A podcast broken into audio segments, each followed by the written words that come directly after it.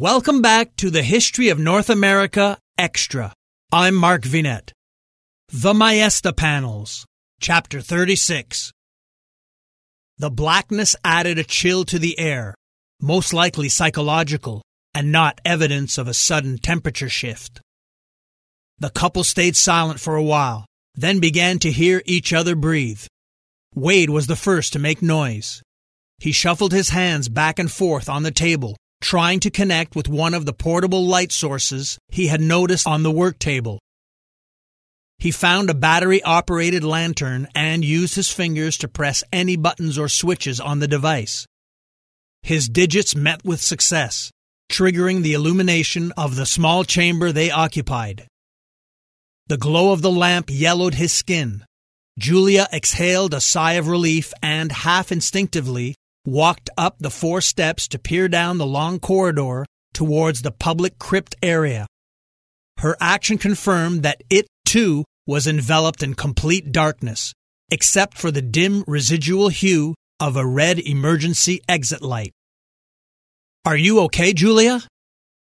Still displeased and dealing with their dire new circumstances, she replied affirmatively without a hint of enthusiasm or kindness. I'm sorry about all this, Julia, but I think we can make a breakthrough down here. Wade brought two folded plain metal field chairs close to the table for them to sit and grabbed two nearby sealed bottles of water. Julia had her chair and beverage. Now she wanted Wade's explanation. I'm listening, she said in a voice that seemed to regain its normality of understanding and gentleness. Okay, here it is. Wade gathered his thoughts and relied on his talent for explaining things in a simple, direct, and coherent manner. We know that there is an obvious connection between Duccio and Giotto. But what is that connection? Teacher student? Friends? Artistic rivals? Enemies? If we can figure out what brought them together during their lifetimes, it might help us determine what has brought them together in death 700 years later. Julia perked up, listening intently. Wade continued. I've assimilated everything I have read, heard, seen, learned, and witnessed about these two men, their art, and the little we know about their lives. I think history has underestimated their connection, ignoring their artistic rivalry and, Yes, personal hatred. Julia's eyes widened. Wade leaned forward. Giotto was the greater artist of the two, with earlier fame and reputation. I believe that he tried to derail a younger, up and coming competitor by somehow being involved in serious accusations against Duccio. What accusations? Julia asked. Documented accusations accusations of witchcraft. He let the thunderbolt pierce through, then continued. History tells us that Duccio was accused of witchcraft, a serious medieval crime. But history does not reveal who accused him and how he escaped serious punishment or cruel death at the hands of the papal inquisitors. Escape how? Julia pursued. A bargain was struck, a deal was made and a fee was paid. Something saved Duccio, and that something then allowed him to resume his life and his work, eventually producing Siena masterpieces like The Maesta. Is there any proof of Giotto's involvement in the affair? No, but I had a revelation. Not the spiritual or supernatural kind, but the academic kind.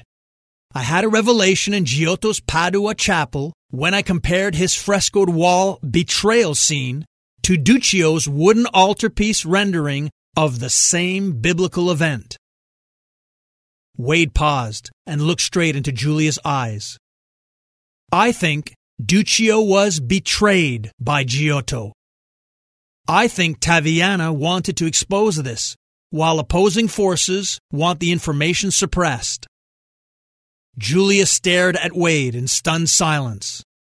He continued. Giotto and Duccio were rivals, just like the powerful independent city states of their birth, Florence, and Siena. Wade brought his hand to his chin, then concluded. We need to find Giotto's final resting place, and I think I know where it is.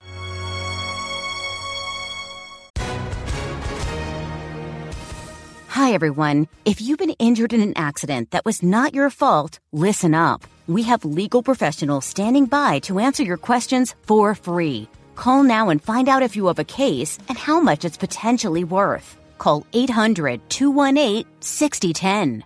I'm here with spokesman John Wolf. So, John, tell everyone listening who should call right now. Well, Maria, first off, thank you for having me here. It's always nice to answer the listeners' questions. Now, as far as who should call in, anyone who's been injured in an accident and think you deserve compensation, give us a call right now. 800 218 6010. You'll find out if you have a case and how much it's potentially worth. Thanks, John. You heard it, folks. Take advantage of this opportunity and call now. 800 218 6010. Advertisement sponsored by Legal Help Center may not be available in all states. I'm Mark Vinet, and I hope you enjoyed the listen.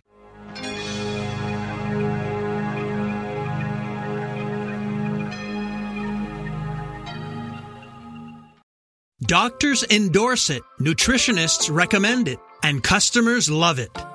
Calotren Healthy Weight Loss. Ron in Texas lost 35 pounds. Marie in Pennsylvania lost 117 pounds with Calotren. Diane not only lost weight, but she also found relief from arthritis.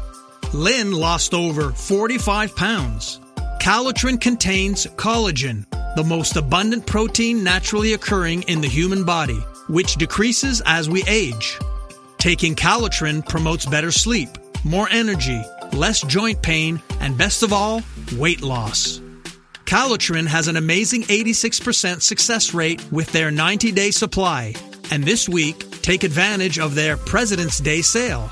Buy the 90 day supply and get an extra month free plus free shipping. Ordering is so easy. Just text the word HISTORY to the code 30605 and we'll send you a link to the special offer. Again, text HISTORY, that's H I S T O R Y, using the code 30605.